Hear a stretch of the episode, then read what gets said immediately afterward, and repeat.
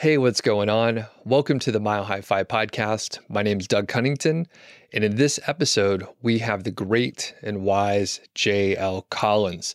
It was recorded live at the Mr. Money Mustache HQ in Longmont, Colorado. Sadly, I'm not really in the episode anymore.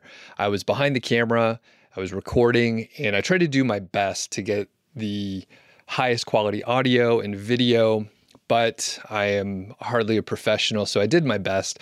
All that to say, sometimes the audio has a little bit of noise there. We did our best, and my great editor did her best to make sure we had the best quality and really at worst you're just going to get a little bit of extra noise uh, generally you could always hear what jl is saying or what carl is saying and that said, the live audience was fantastic. We had questions uh, from you know several people. Nothing was specifically planned except for some of those early questions, which you'll understand how all this fits together very soon. So, thanks for checking out this episode. I'm going to send it over. I'm not going to ramble on too much, but if you dig these, please do subscribe wherever you're listening to this or watching this. We really appreciate it.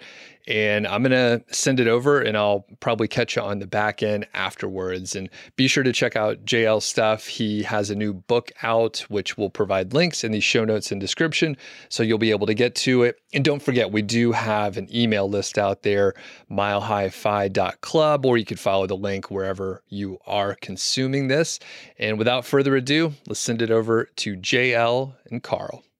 Okay, action. So we have JL Collins here tonight.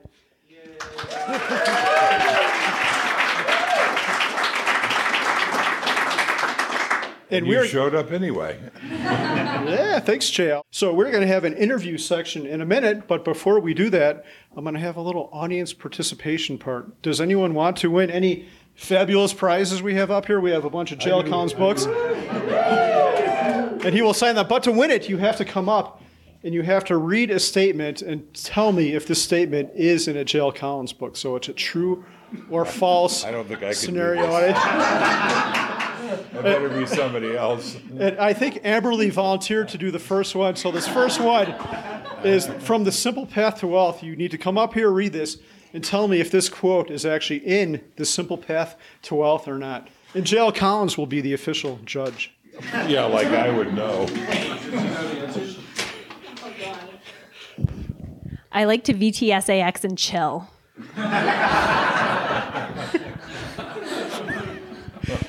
So, Amberly, is that in the simple path to wealth or not? I'm going to go with a yes. Sounds great. The answer is no, isn't it? Uh, JL, do you know what that term means, by the way? Or? Yeah. I feel like it shouldn't be in a book. She said, I like to VTSAX and, And chill. chill. Chill. Yeah. Netflix and chill. Have you heard of this? Okay. Um, I, I don't remember putting that in the book, no, you, you probably didn't. but it's a great line. It is. It, it means to fornicate.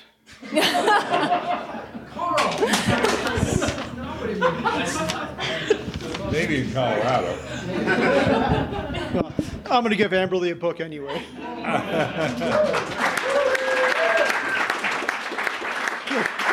who, who would like to volunteer for the next round of humiliate, I mean, questions?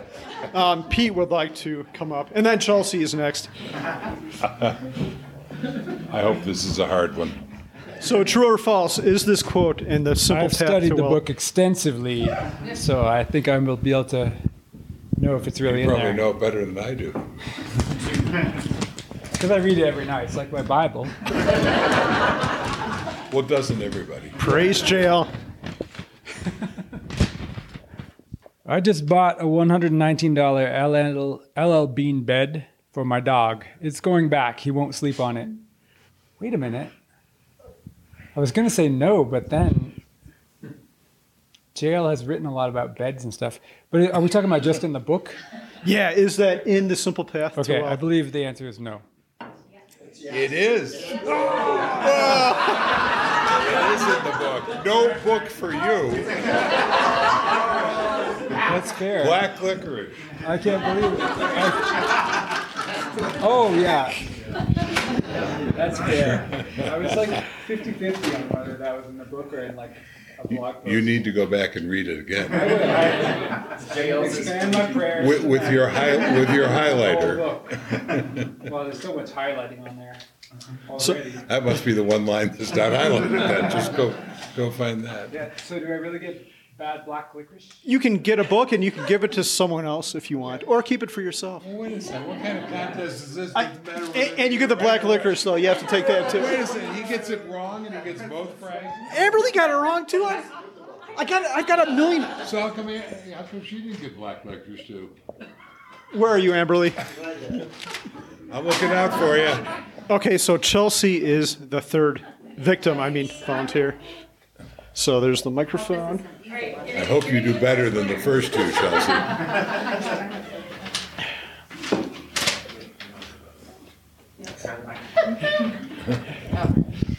I'm VTSAXy and I know it. or, or would you say VT Saxy? So you can. That VT sexy. VT Saxy. It's a two-part. You could say if this applies to you and if it's in the book. Uh, yeah, I would say yes and no, it's not in the book. Ding ding ding. It, it would have been if I thought of it. Okay, number four. Who wants to do number four? Okay, Mike. This is a good one. Avoid physically irresponsible people, and certainly don't marry one. I'm going to say that's in the book.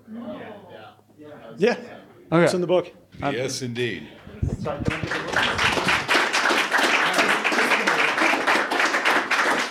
So, so JL, a question for you before we start the formal interview. But what do you do if you meet someone who ticks like every box, but then they don't tick they don't tick the VTSAX box? What what do you do then? Every box on what? Like they're you're attracted to them, like they're good. You mesh with them in every other way, a potential partner, oh, but then they're not. You're asking me for dating advice? For for the others here, not for me. I don't know I'm- why you didn't like Mindy then. So you meet someone who, a potential partner who ticks every box, they're awesome in every way, but they're not financially with it. They they don't like the simple path to wealth. What happens then? What what do you do about this situation? Well, why would you even engage with someone? So that there's no magic pill or any way to turn them around to. Oh, you, you need to say, you need to ask me questions I'm qualified to answer. I have zero qual. I've been married almost 40 years. I don't know anything about dating. So, so And what I knew before that probably wasn't any useful information. So, okay. So so book three is not going to be dating or romantic simple advice. path to dating. Yeah, yeah. Let me make a note. I think I just got my new idea. Amberly, I see some collaboration here. Maybe I know you did the dating event at. I don't. That's for five singles. Oh, there you go. Let's collaborate. I, we have a book in it. We have a book in our future. Okay. So we have two more questions. The next one actually applies to JL's new book. Who would like to do one about real estate? It looks like Mark wants to come up and, and do this one. Yes, he did. I was so house horny, I felt like a Hoboken hound dog in heat. and I just and I just read the book, but somehow I do not believe that is in the book. Correct. That is not in the book. You know, it might have been in the foreword that Christie wrote. What What is her word? Isn't it home boners? I Home thought. boner. Yeah, home boner. Okay. Okay. I have one more, and this one is actually for Scott Trench, who um, will appreciate this one once he reads it.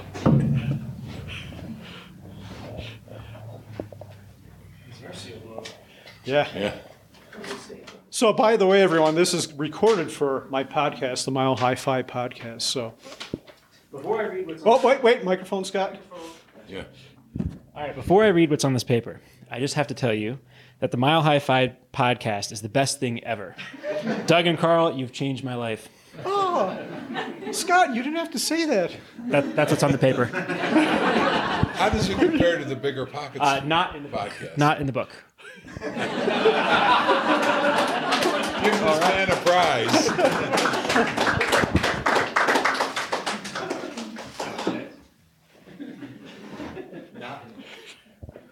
Thank you, Scott. I, Doug and I really appreciate that. okay, so now we finally get to the main event. I'll stop talking and JL can start talking. I'm gonna. I have a couple questions for you, I think, and then I'll turn it over to the audience. Um, yeah, and I guess my first question is for you is what do you think is the biggest misconception that people have about index funds? The simple path to wealth is basically a testament to index funds, right? So, what do people still argue with you about when you talk about index funds? Well, that's kind of two questions, but I, I think the first question, the thing that, that, that rubs my fur the wrong way, is a backhanded compliment that I occasionally get. And the compliment goes something like, uh, talking about the book, oh, this is a great book for investing for those people who really don't want to take the time to learn about it and just want to go the easy path. And, you know, for that's the vast majority of people. So if you don't want to take the time to learn about investing, you can do indexing. And uh, my response to that is, well, I appreciate the fact that you like the book and you think it's valuable for those people. But it's not just for people who don't want to learn about investing. If I thought there was a more powerful way to invest than indexing that took a little more effort, that's what I would have written about. So I write about indexing because it is the easiest approach, it's the simplest approach, uh, but it's also the most powerful over time. And so that's why that that comment, even though it's meant most often as a compliment, kind of rubs my fur the, fur the wrong way. And I spent decades, by the way, being a stock picker and by extension trying to pick actively managed funds that were run by stock pickers. So I spent a long time resisting indexing myself and looking for that slightly better way to do it, or even massively better way, which is what I was hoping for. But even if I found a slightly better way, that would have been the book I'd written. I would have written. Do you think the problem with index funds is usually in life the simplest answer isn't the best, isn't the the great answer? Like if you want to, if you want to make a lot of money, you got to go to school and become an engineer. If you want to do great things, you're going to put a lot of hard work into it. But index investing is one of the things that's the opposite. The least amount of effort generates the best returns. Um, what do you think about that? I think that's true. And I think it is counterintuitive because most of the things we do in life, the more effort you put into it, the better your result, right? If you want to learn how to play the violin, the more you practice, the better you're going to do. If you want to play basketball, the more time you're on the court, the better you're going to be. But investing, almost in a counterintuitive way, the more you fiddle with it, the less well you are likely to do. Uh, my daughter for instance, is she's really the one I wrote the book for, so she's kind of the model I have in my mind. She's extraordinarily bright, but really has very, very little interest in investing. But she's smart enough to know that she needs to know enough to handle her money because if you know how to handle money, life is a whole lot easier than if you don't. And I tell her, in many respects, that's her superpower because she now knows the simple couple of steps she needs to take invest in index funds, hold them forever, and put as much money in as you can whenever you can. And then forget about it, which is very counterintuitive, as you said, but that's her superpower because Jessica will never be tempted to tinker with it. She probably won't even notice if the market drops 10, 20%, maybe a major crash she'll notice. But because she's never going to be tempted to tinker with it, because she's going to keep putting money in it consistently, her lack of interest in the subject when she has that kind of basic stuff that's, if I can be self promoting in the book, her lack of interest actually is one of the more powerful things she can do. Uh, I have two kinds of readers that, that come to me. Uh, there are people like my daughter, uh, and that's really who I write for. And then, of course, because it's investing, there are people who are really kind of interested in investing. You know, they think it's cool and and and that's great. I love to have those people there, but they're the ones that are probably going to do less well because they're the ones who are always going to be fiddling with it and tinkering with it. And by the way, that describes me, right? It's I'm always tempted to fiddle and tinker, and I did it for a lot of decades. Yeah, I think there's a famous Warren Buffett quote that said the people with exceptionally high IQs aren't the best investors because they always think they can figure out some advantage, and, and they usually Is it can't. insult coming here? I guess Yeah, it could even be an insult. Even us stupid people can do this, Well, well, you said you're a tinker, but it's interesting what Warren Buffett says, and I know he's left, uh, I think, 95 or 99 percent of his money to index funds. He's like, this is what most people should be doing. Well, that's what he tells his heirs to do, right? Yeah, and, and with that said, Berkshire Hathaway hasn't beaten the S and P 500 in a long time. Maybe maybe like once in the past 10 years, but um, he has not been able to do it. One of the greatest investors of all time. But I always think about that. Like if Warren Buffett says the smartest people in the world aren't the best investors, and that's why they think they have can figure out some advantage, and they can't. So intelligence again, it's one back to the simplicity thing. It's one of the few things in life where high intelligence might hold you back. Well, I don't, so I don't know if I'm one of the smartest people in the world, but I will say that, you know, index invest, it's, so, it's counterintuitive in the sense that, at least for me, and I think for a lot of people who are pretty smart and are kind of into this, you look at it and you say, well, wait a second, if it should be easy to beat the index, all I have to do is avoid the dogs. If I just avoid the really bad stocks, the really bad companies, then I should be able to outperform. Or if I just pick the really good companies, if I just go with the Googles and the Teslas, and then I should be able to outperform over time. And the problem with that is, first of all, the research indicates that that in fact isn't what happens. Even if you're a professional and have all the tools that money can buy at your disposal, because today's high flyers, we were talking about this before we started. You know, when I was young, Sears was one of the most powerful companies in the world. It built one of the tallest buildings. In fact, I think you told me the tallest building in the world for, you know, it was tallest for I don't know how long. And now Sears is kind of a joke. I mean, things don't stay the same. So today's high, powerful companies uh, like Xerox and like Polaroid and like General, oops, I'm a few decades old. I'm sorry, like Google. Like, I mean, you know, they're maybe tomorrow's old news. And by the same token, you know, the dogs of today might be tomorrow's exciting turnaround stories. And the problem is you don't know. And that's the advantage that indexing gives you is you always are owning everything and those that prosper rise to the top and you benefit from that. I don't have to predict which stocks are going to do best. I know I'm going to own them because they'll rise to the top of my index funds. I don't have to worry about which ones are going to do poorly because I know those will just kind of fade away and be replaced with new blood. By the way, the Buffett quote I thought you were going for was he said something to the effect he, he was asked why so many people do so poorly in the market. And he said, well, no, in 1900, the market was something like six, I'm going to get these numbers wrong, so forgive me. Market was something like six, 600, and it closed the century at 14,000 or something like that. He said, you look at that and you say, how could anybody lose money in a market that does that? He said, the answer is they try to dance in and out of the market. They try to time the market.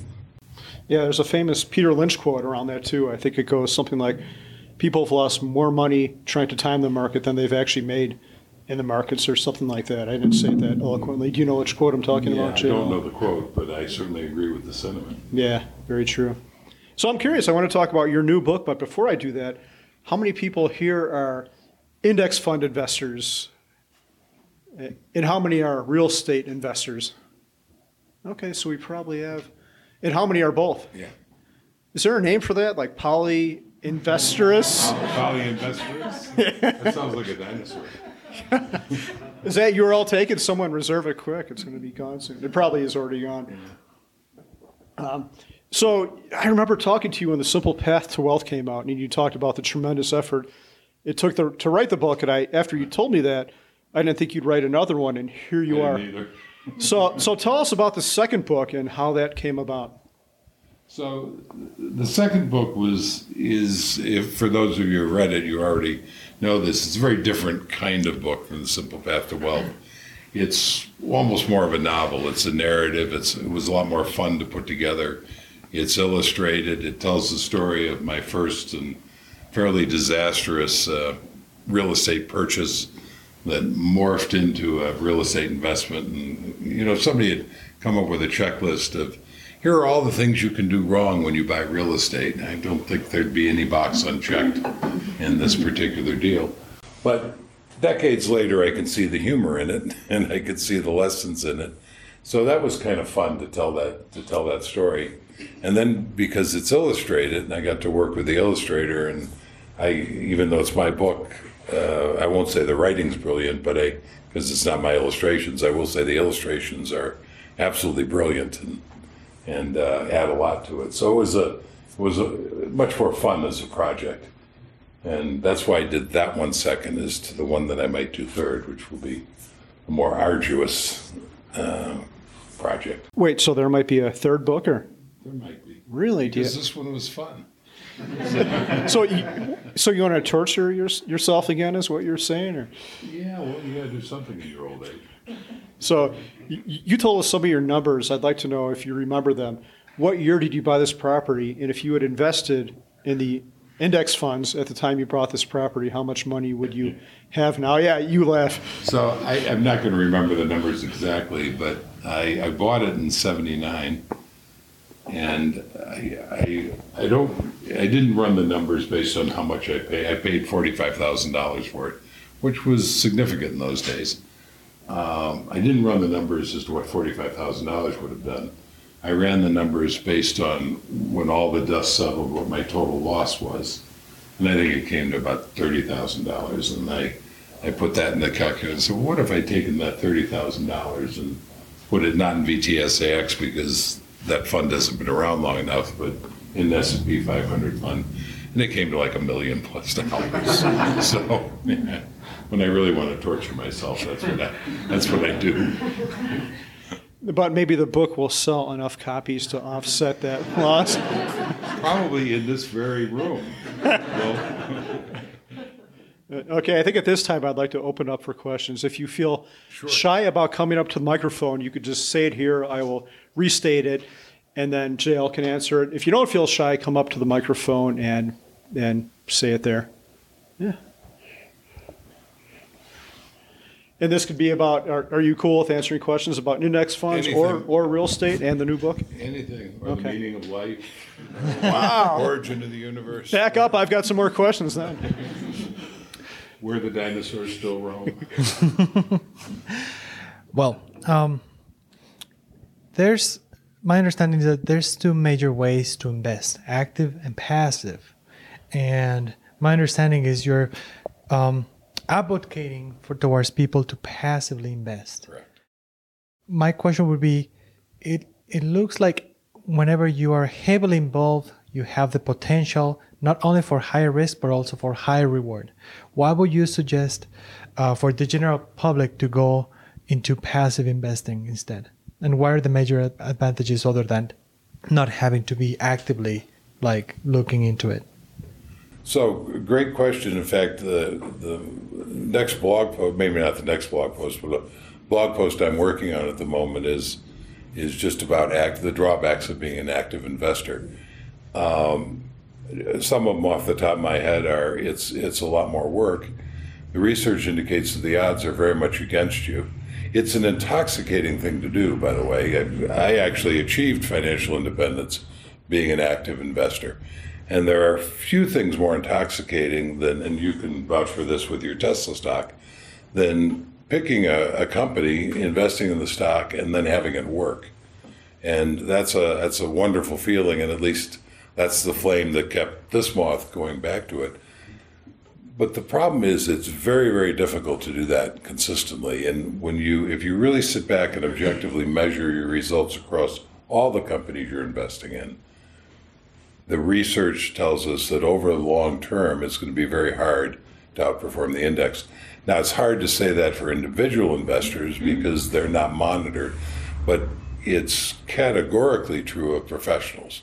And certainly, individual investors have some advantages over professionals, right? Professionals have pressure to perform quarter to quarter that perhaps forces them to make buying decisions that might not be the best for the long term that an individual wouldn't have. But the corollary of that is the professionals have an arsenal of tools at their disposal that the individual doesn't have. And I don't know, I look at that. The analogy that I that I use in the book if you think you want to be an active investor, the first question you should ask yourself is, Am I Warren Buffett? And if the answer to that is no, then you should probably be an indexer. Uh, it's the same reason I wouldn't get in the ring with Mike Tyson. I could engage Angelo, of course, I'm dating myself, but back in the day, I could have engaged Angelo Dundee. I could have gone through all the same training that Tyson went through. And you know what? It still would have been a really bad idea. so. Thank you. And as a follow up to the same question, sure. how about how about uh, starting compared to starting a business or, for example, real estate, where you can actually like rent it out and have some tax advantages? Sure. So let's start with the real estate comparison first, and then I'll, I'll talk about the business, because that's a question that I, I get a fair amount. So there is there's no question that there's a lot of money to be made investing in real estate. And a lot of fortunes have been made investing in real estate. And I imagine in this room there are people who've made quite a bit. In fact, I know in this room there are people who have made quite a bit of money in real estate. I think the comparison though is not VTSAX or index funds versus a given real estate investment, but VTSAX versus investing in real estate and investing your time. Because real estate is, if you invest in real estate, you're investing in a business basically. And like any business, you'd better take the time to learn how that business works and to study it and to make sure that you don't make the mistakes that I make. And I have a copy of that, that I describe in that particular book.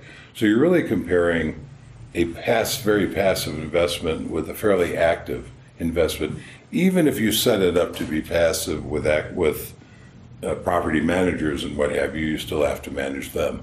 So I think that's the comparison. And if that's how you want to spend your time, if you want to spend your time building a real estate business, then that's a wonderful path for making money. And I have no argument with it. I've invested in real estate successfully in the past. For me, it's too much like work.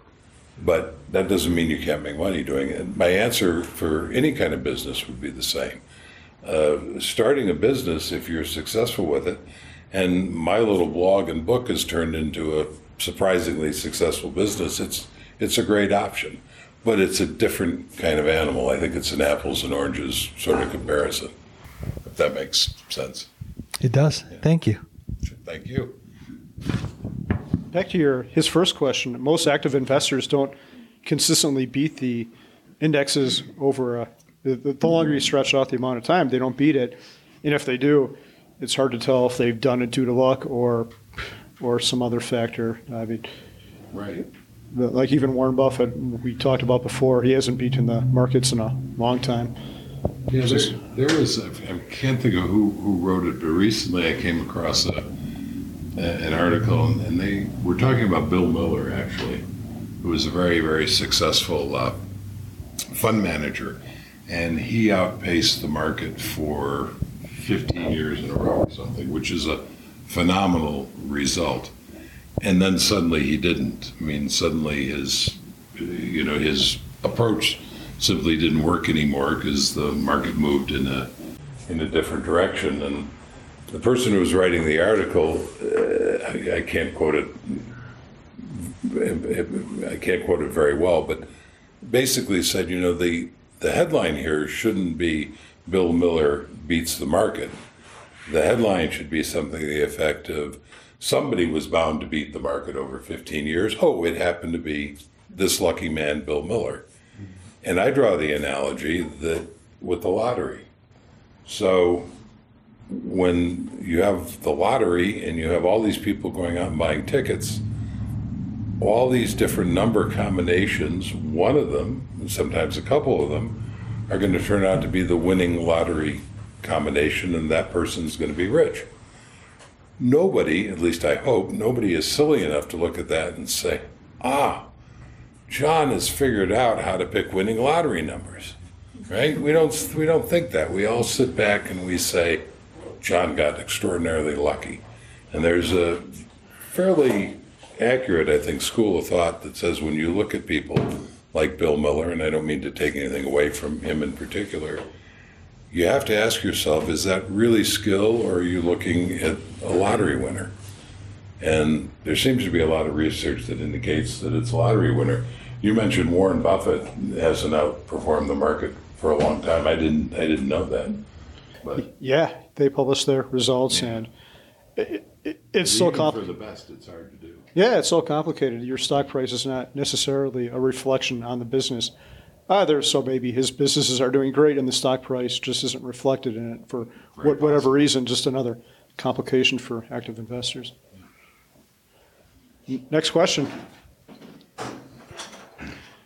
And we have Amberly. Okay. I've met your wife. She's lovely. You said you were married for 40 years. Oh, this coming spring. Oh, congrats. That's awesome. And your book is written for your daughter. And what were the money conversations you had in your household? And would you do something different with the information you have today? With my daughter? Just in the household, if you included your wife in your finances, did you guys talk about it on a weekly basis? What would you give, I guess, almost advice for single people or uh, people in relationships to be able to talk about money in the household? Well, so as regards to my daughter, I guess you know, who who would have thought that a four year old wouldn't be engaged in going through the Wall Street Journal?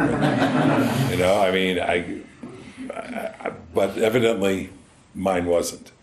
Uh, regarding my wife, I you know I I used to tell the story that that we've had obviously a successful marriage. It's lasted for a long time, and one of the keys is that we are completely co- uh, compatible financially. Right, we have the same attitudes towards money, and I used to tell the story that this is entirely due to luck, because when we were dating, we never talked about the subject. So I just thought, wow, I got particularly lucky that in in the woman I chose. Well, I told that story in front of Jane one time, and she said, "What do you?" On our first date, you told me I should save fifty percent of my income. so, so I guess sometimes I talk about these things without knowing that I'm talking about these things. So you set, set expectations early, is what I'm hearing. Well, in, in my case, unconsciously, and but she still she went out with me the second time, so I think she was already on board. JL, I think your next book should be a, a dating book, actually. Yeah, you, you know, it's funny. You, yeah, it's, it's funny you talk about that. On my first date, I brought a coupon. It was like buy one get one free, and I'd forgotten about it. But Mindy reminded me of it. She's like, "You remember when we went to that barbecue place?" I'm like, sort of. I remember you didn't like it much, but you still went on a second date too. She, she's like, "You went, you brought a buy one get one free coupon." I'm like, "Oh, geez." And, she's like, no, no, I thought it was a good thing. So, yeah. So the funny thing is, we didn't talk about money either. We had zero conversations, but there were the little hints. And hopefully, if Jane would have heard, say, 50%, or if Mindy would have heard the, the buy one, get one free coupon, and they didn't, they weren't along for the ride, they would have bailed at that point. So even though we didn't talk about it directly, we kind of did. But But evidently, I talked about directly. yeah, yeah, yeah, you did. Percent of your income. Or there'll be no second. JL, I, I think you should have a book and a dating site. Like you could have a bunch of questions, like uh, plenty of. I do think a dating site for the FI community is is an awesome idea.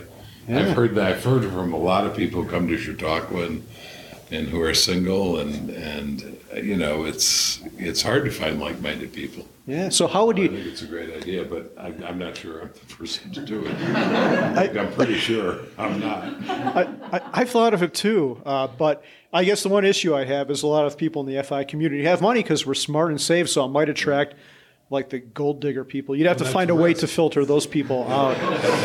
That's that's a risk. Yeah. That's why I'm your friend. Yeah. Uh, Mark, did you have a question? Yeah, I have a question. Um, I know in uh, the Simple Paths you talk about the total stock market index fund, and I thought it was in there, or it was either on a follow up podcast that you said at some point I might consider the total international stock index as well. I was just wondering if that is if there's any new information about that or where you stand on that at this point. Yeah, I don't know that there's any new information, but maybe I'll, t- I'll sort of make a couple of comments about that.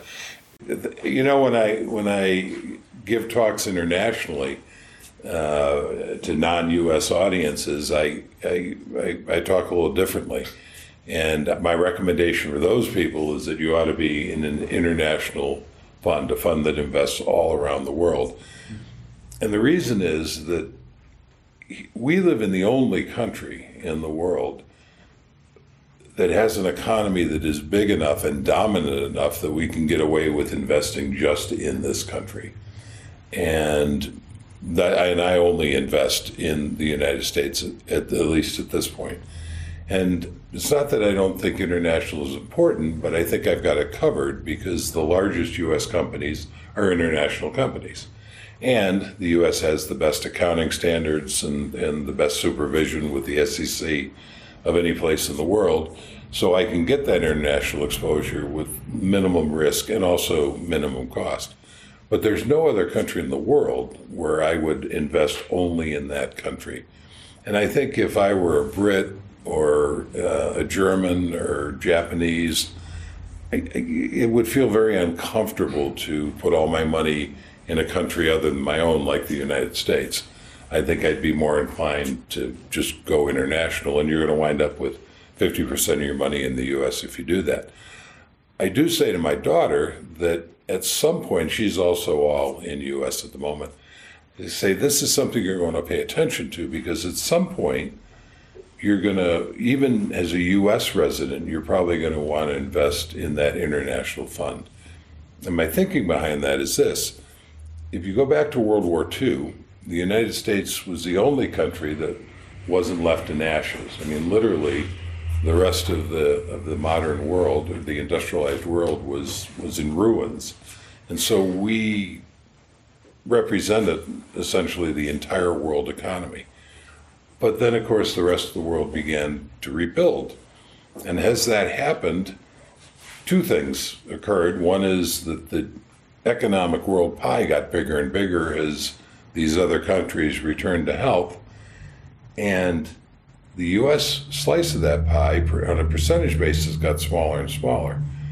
Now you might think, wow, that sounds bad for the U.S., but it's not because it's a much a small. It's maybe a smaller slice of the pie, but it's a much bigger pie. So the U.S. has clearly prospered over the last 70 years, and we've benefited from the growth of the rest of the world. I see that growth continuing, and of course, it's not just the industrial countries that that were destroyed in World War II that have recovered, but many of the rest of the countries, what we used to call the third world, are also seeing their economies blossom. And I, I I'm an optimist. I see that continuing. So I see I, th- I see the world economic pie getting bigger. I see the U.S. economy growing with it, even as the U.S. economy becomes a smaller part of that pie. And at some point, when that percentage is small enough, and I'm not sure what that percentage is, then I'm going to say even the U.S. isn't isn't dominant enough anymore to be the only place to be. I don't see this happening in the next few years. I'm not even sure I see it happening in my lifetime, but maybe in my daughter's lifetime, and she's 29, so it might be something that she's going to want to think about in a decade or two. And of course, you never know. I mean, it could happen much more quickly something could happen to derail the process that I just described. Might not happen at all, but it's something that I tell her to pay attention to. Ben? First, JL, thank you for writing, excuse me, The Simple Path to Wealth. Just amazing book. And the thing I love most about it is specificity, which sets it apart from others. Uh, my question is uh, an investment obviously behaves a lot differently depending on how much it's taken up by people. So, you know, if 1% of the world is following your strategy versus if 99% of the world is following your strategy, are there any conditions under which you would no longer recommend indexing as the best strategy? So, great, great question. I, before I answer it, though, I, I, when I, going back to the comment you said about how specific my advice is, when I gave my Google talk a couple of years ago, the interviewer, uh, Rachel by name, asked me a question that went something along the lines of, you know, why aren't other investment writers as specific in what they recommend as you are? And I'd never been asked that before. And I, I said, well, I obviously I can't get into their heads, so I can't tell you why they're not more specific. But the reason my book is so specific is I wrote it for one person. You know, I wrote it for my daughter. This is exactly what I tell Jessica she ought to do. And if you were counseling Ben, your daughter, or your son on anything, Three yeah. three, well, you're counseling your daughters, whether it's investing or anything else, you, you're not going to give them vague advice. You're going to give them the most specific advice you can. So that's that's the reason that I did that. To to your question, would there ever be a case where I, I didn't recommend indexing? Um, you know, I think about that a lot. And I, because my investment approach over the decades changed, and it's been pretty solidly indexing for a couple of decades now, but I, I think to myself, you know, is there something I'm missing? Is there something that's that's changing? And never say never, but I I can't conceive of what would change it as long as we have a capitalist uh, economy.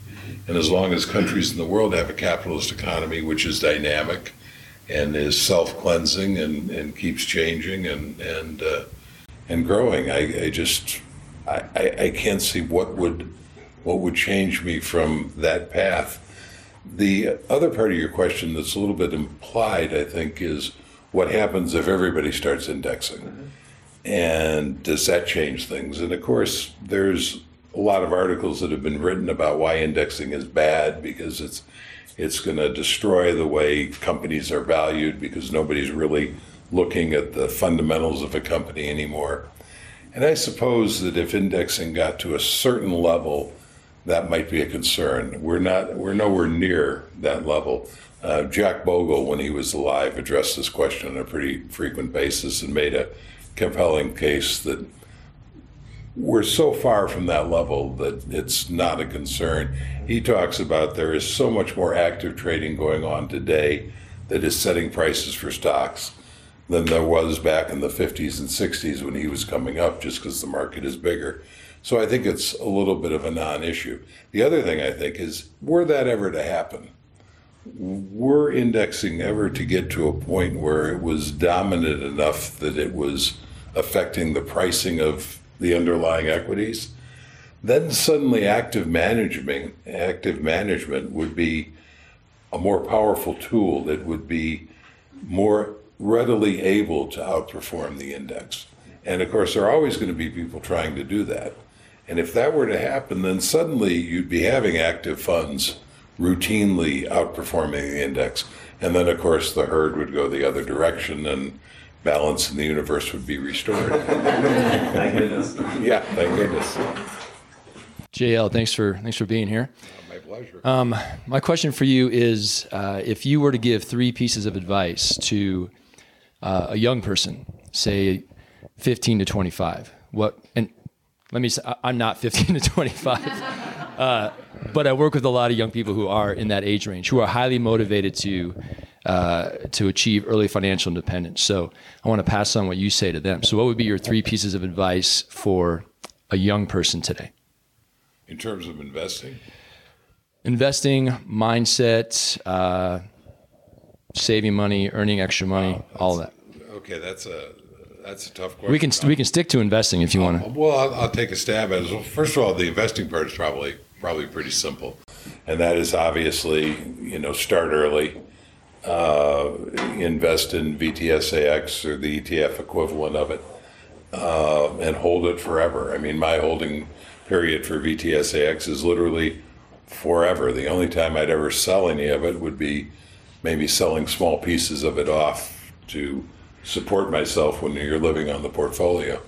But because it's self cleansing, I never have to think about it. I can just literally own it forever. Um, I think in terms of life advice, I would say understand that that spending money isn't what necessarily makes you happy. It's good to have money, but you can have a very happy, fulfilling, exciting life without spending every dime that you earn. And I think that the common way that most Americans think about their money is that if I save my money, I'm depriving myself I'm having a lower quality of life. Um, I saved 50% of my income from the very beginning, my first professional job. And I never once felt that I was depriving myself of anything. I've had a pretty full and rich life. I've been able to travel the world. Uh, I don't have a lot of material desires, but the few I've had, have, you know, I've owned homes and cars and and what have you. Um, I think the way to think about it is not when you're saving and investing your money, you're not depriving yourself. You're simply making a different spending choice. So I've said to people in interviews, I've spent every dime that has ever come into my possession, and I've spent those dimes almost immediately. The only difference is that I've spent 50% of them consistently on buying the thing that was most important to me, and that's my freedom. And of course, you buy your freedom by buying investments that ultimately will, will support you. I'm I'm not the boss of anybody else's life, and I wouldn't presume to say everybody should do that. You know, my freedom's really important to me. It might not be important to somebody else. You know, a bigger house or a fancier car or a wardrobe or whatever. Maybe those things are more important than your freedom.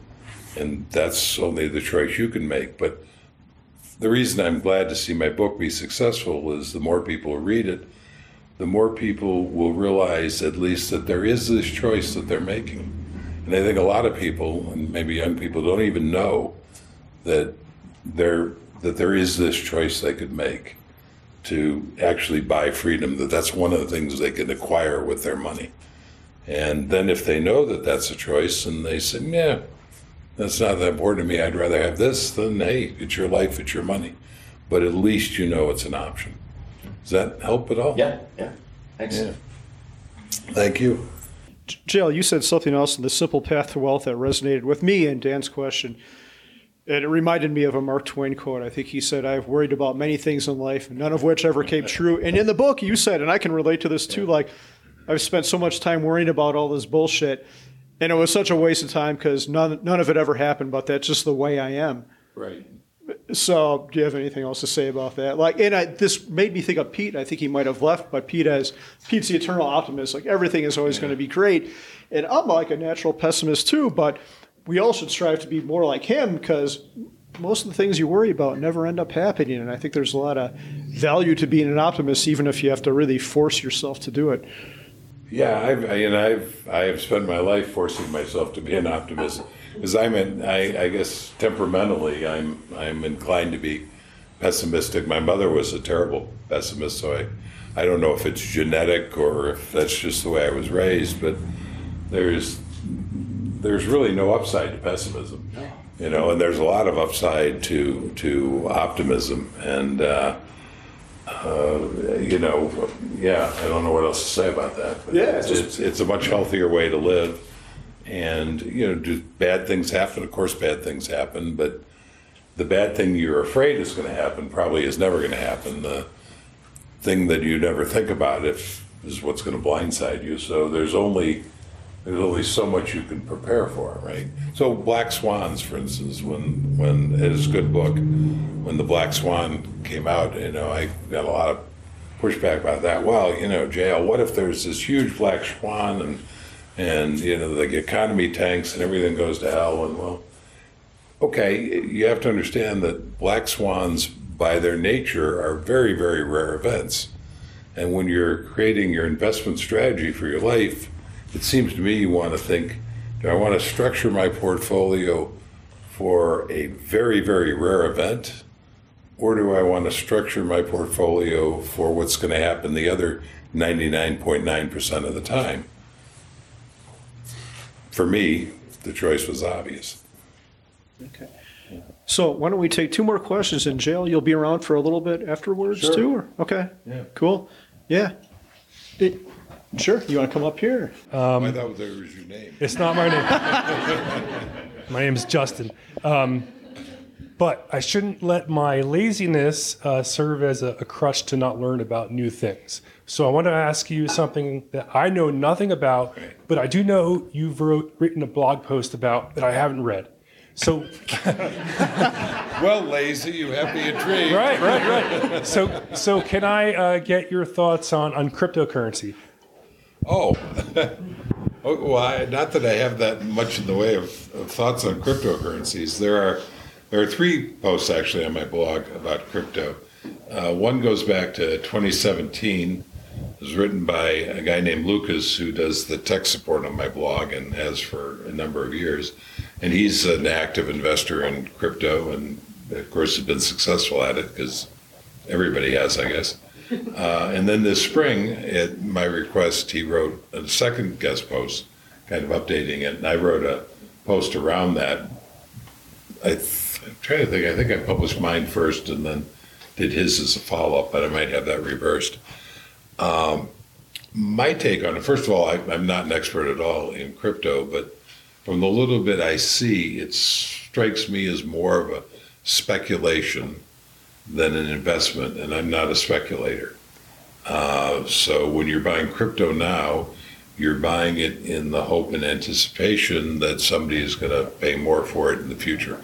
It's kind of like the same reason people buy gold, only it's a lot more active and volatile.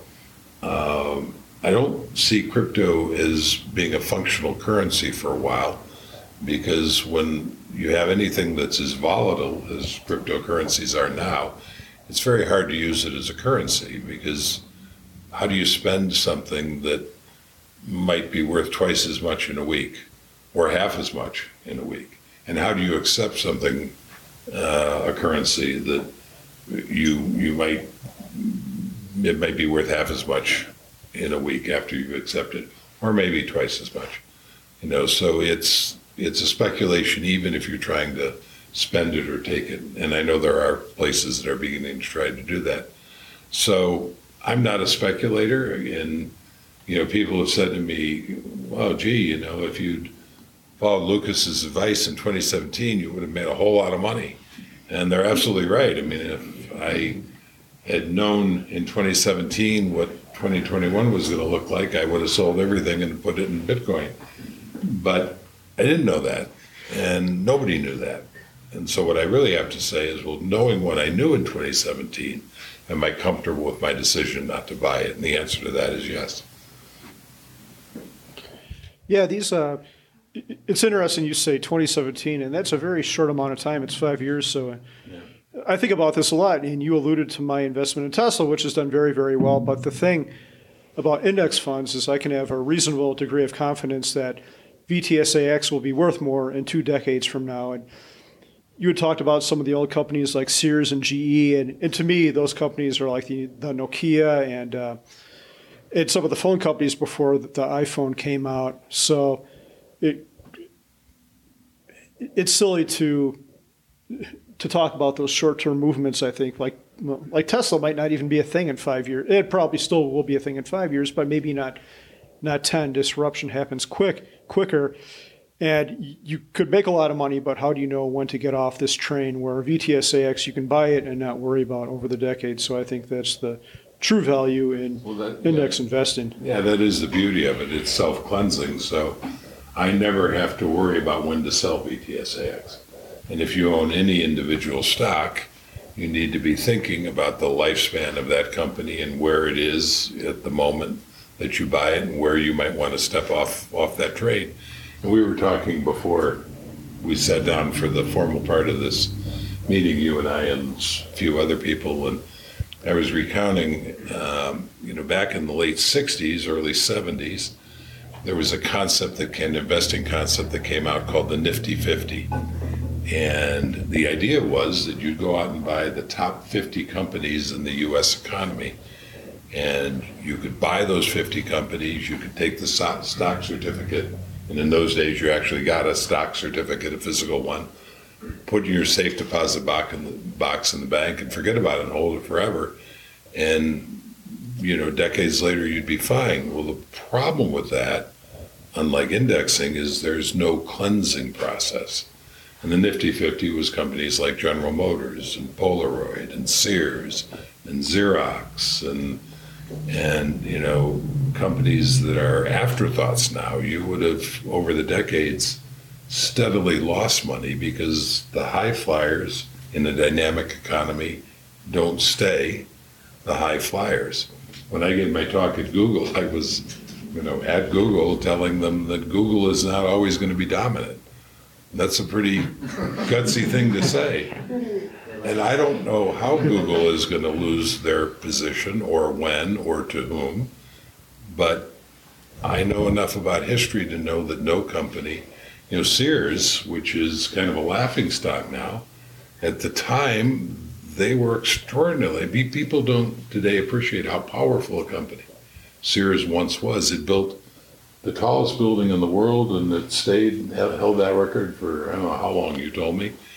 Uh, and yet it's yesterday's news today. And I guarantee you that when they were building the Sears Tower, which has been renamed a couple of times, nobody at Sears would have believed me if I stood up in front of their group of people and said, this too won't last forever. It was my grandmother's Amazon. What's that? It was my grandmother's Amazon. It You order the was. stuff, it shows up. and You're making me feel old saying it was your grandmother. It was. It was my Amazon pal. It was. I mean, I used to be a kid. They Yeah, tell absolutely. stories like you order the stuff and it shows up Absolutely. It wa- parcel post. You know, It's- in it's- Wisconsin, middle of nowhere. Yeah, that was that's actually that's how Sears and Roebuck at the time Yeah. they came out with this incredible catalog that they mail out to rural areas of the country, and you could you know in in places in the country where you had access to nothing, you suddenly got this big book and you could put an order in and then it would magically show up in your door. That's a great analogy of the Amazon of its time. The Yeah. same thing, just digitized. Yeah. It was a big catalog Even too. Jeff Bezos has come out and said somebody will someday eat Amazon's lunch, which shows remarkable perception on his part, I think. It was a big catalog too. Remember that thing? Like how many trees had to die for Sears Roebuck? It wasn't, but yeah, Yeah. I mean, at the Yeah. end, it was a huge catalog. This, this conversation hits home because my first job out of school was in the IT department at Sears, and they had this big campaign called the Softer Side of Sears. If you're old, you'll remember this. Oh, and, and it was their heyday. Like they had peaked. Like I remember the CEO would flying in this helicopter every day, and he lived like five miles away. Like, dude, you couldn't like get in the limo or whatever. Like, he had to take a helicopter. Why? He was running Sears. Yeah, but then it went down quickly, and there were all these layoffs. It was like I lived through that demise. Yeah, and absolutely. Yeah. And it was shockingly quick. very quick, and things will be quicker now. Like Yeah, like and, what I if anything, the economy, that's a good point. If anything, the economy is more dynamic. Yep. So, Yeah, one more question. Um, Chelsea, do you want to come up here and say it? And no pressure, but this This is the last one, so we got to end on something really, Totally. really awesome. I also worked at Sears for like three weeks as a teenager. It's crazy. I forgot right? about it. I this is doesn't have anything to do with investing, so I'm sorry to switch the topic. But um, one thing that I've really loved with this community is the community aspect. Right. And so I am wondering, do you have any more Chautauquas planned? yes, actually, um, um, Chautauqua, we, we've missed Chautauqua the last couple of years because of COVID. So last Chautauquas were in 2019. So we missed 2020, 2021, but we are going to be back in 2022 and we are going to Colombia. Yeah. Wow. So Chautauquas are this thing JL runs. You go spend a week with a bunch of like-minded FI people, and I've been uh, three of them. Ecuador, You've been a speaker. yeah, Ecuador. I was fortunate enough to be a speaker. I still don't think I deserve that, but I'll I'll take it. Ecuador, Greece, and the UK, and uh, yeah, amazing experience. The people I've been to, like, like I think at all these uh, events, you'll meet friends like David and, and Chelsea. I've become friends with you, and I'm so thankful for that. But Chautauqua takes it up a notch. Like Alan and Katie Donegan, like they're such good people, and you met them at the same one I did. And Yeah. Ecuador, now we're all lifelong friends, and it's. I spent two thousand or whatever for this thing, but it was worth far more than that because of the the lifelong bonds I've made. Just an incredible experience, and I'm so thankful. Yeah, for those of you who don't know, Alan and Katie, who he, he just referenced, are uh, a British couple, and they came to Chautauqua when it was in Ecuador. And I had wanted, I'd had in the back of my mind to, to move it to uh, Europe. And uh, when I met Alan and Katie, uh, they were so dynamic.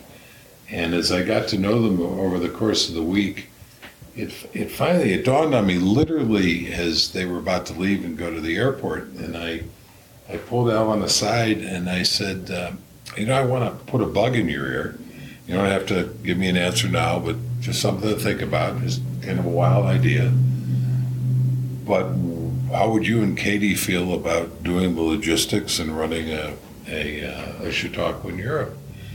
And Alan, being Alan, looked at me and he said, JL, we're going to do it. And he turned around and got in the bus and went to went to, went, to, went and caught his plane. And ten months later, I was in the UK doing a Chautauqua. So they're they're an incredible couple.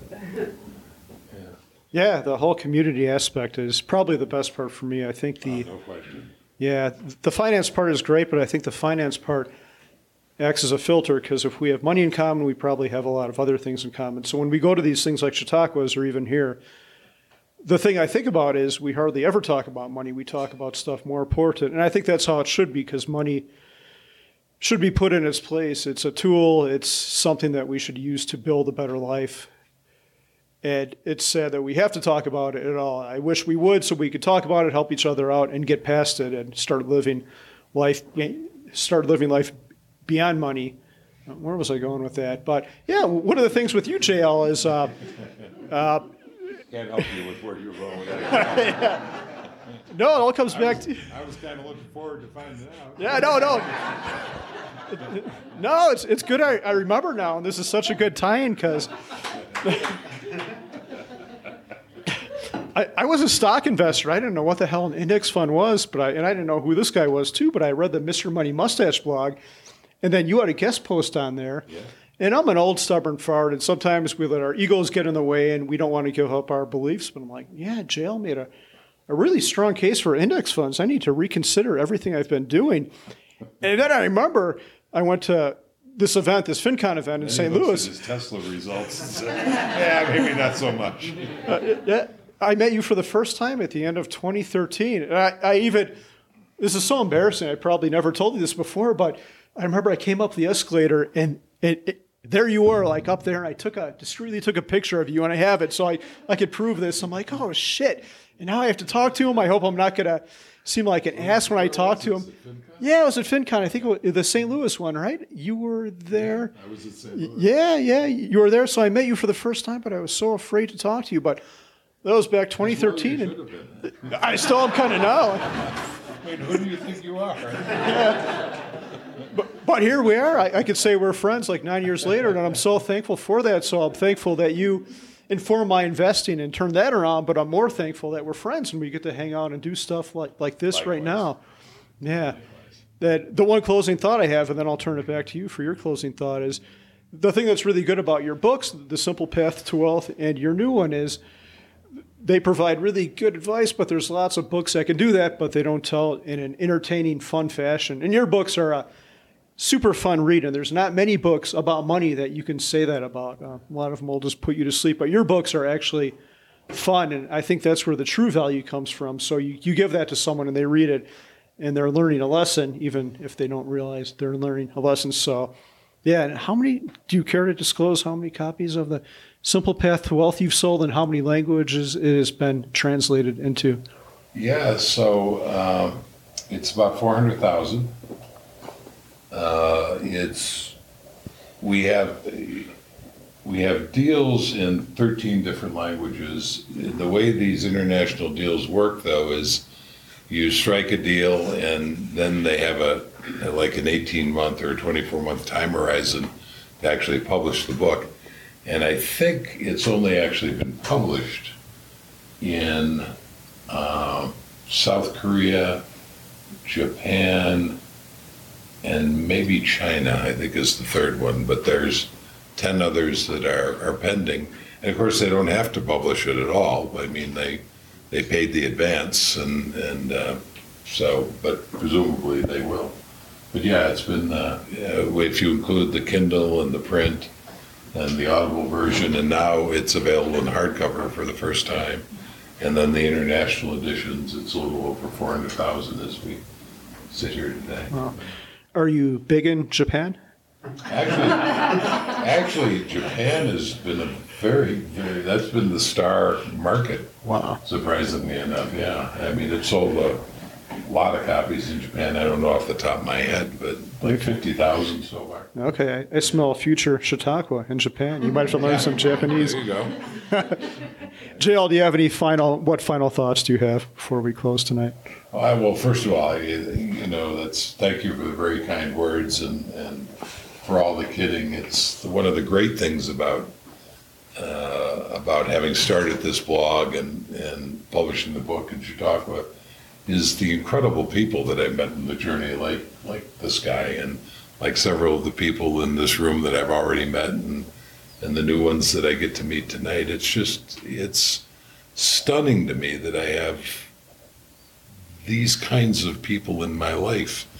And if my daughter had listened to me when she was young, none of this would have happened. So I have, I have a huge debt of gratitude to, towards her for for not having listened. And it's it's it's one of those things I I never would have imagined this in 2011 when I started this blog, and now I can't imagine my life without it. So, you know, I get thanked a lot uh, for my book and uh, do events like this, but as they said in Office Space, the pleasure's all on this side of the table. Well, thank you, Jessica, for not listening to your father. if you're listening to this, and thank you, JL, for being here tonight. We really appreciate it. Thank you for the invitation. It's, I hope you can tell, it's an enormous amount of fun for me to be here and a, and a true honor. So thanks for, for letting me come. Okay. Unfortunately, we are out of beer. Oh, well, screw you.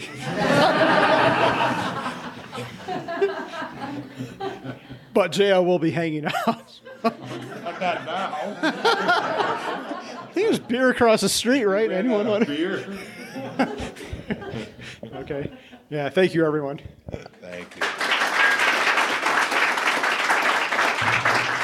Thanks a lot for checking out this episode. And if you dig it, please do subscribe. We have a couple other episodes where we talk to JL and we have other interviews with people that uh, you may know out there, like JD Roth or Alan Donegan. And of course, Carl and I have our own episodes where we just ramble on.